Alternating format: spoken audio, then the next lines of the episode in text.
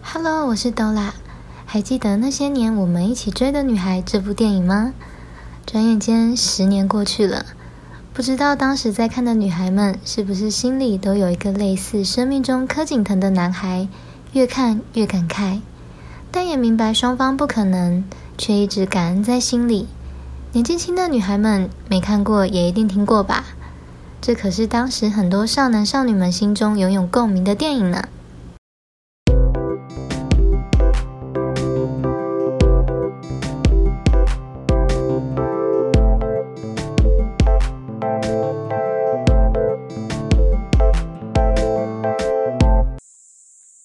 国三即将毕业时，我喜欢上了班上一个男同学，时常莫名的找一些事情请他帮忙，增加可以跟他相处的时间。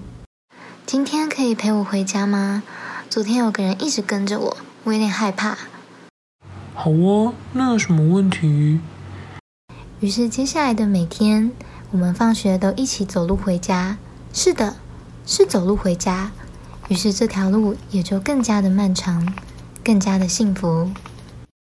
他叫修，也一直喜欢着我们班上的另一个女同学，而且是众所皆知的喜欢他。但我一直有个第六感，认为他应该是喜欢我的吧。总之，我去印证了这件事，他并没有拒绝我。就这样，一直到了国中毕业，上了高中，我们的联络都没有断过。这天，肖，我喜欢你，你愿意跟我交往吗？我，我想一想耶。是的，没错，我被拒绝了，心里有那么点难过，但也没到撕心裂肺。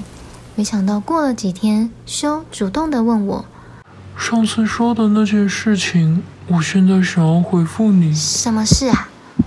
我们在一起吧。高一那年，我们在一起了，但因为当时的网络没有像现在一样这么发达。无法时时刻刻知道对方。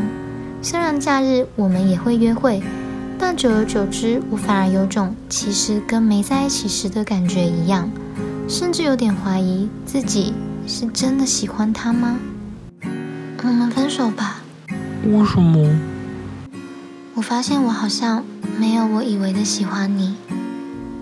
接着我们回复以往，或许不是像当初那样不断的联系。但只要我有需要，他就会愿意帮忙。然后我们的高中生涯也结束了。升大学那年暑假，我告诉他我想要去学开车。大概隔了两天，他马上带着我报名了驾训班，并且每天接送我上下课。我们一起上课，一起练车，一起下课，一起考到驾照。我始终当他是朋友，而我对于他而言是什么呢？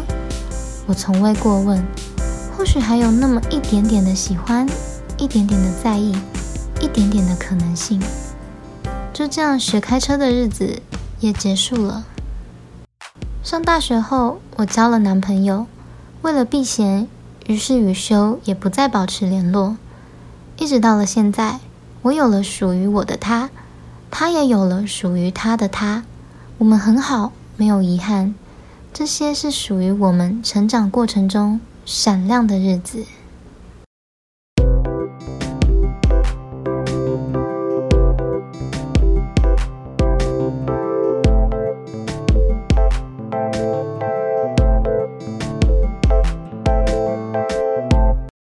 故事的女孩们，有想起自己生命中的柯景腾吗？